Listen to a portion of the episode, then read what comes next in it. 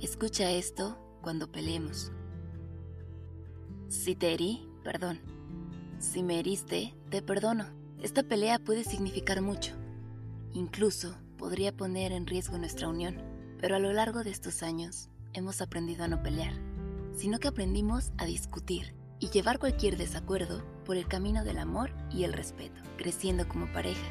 Aunque no lo parezca, estoy bien y después de esto, lo único que quiero es seguir creciendo a tu lado, mi corazón.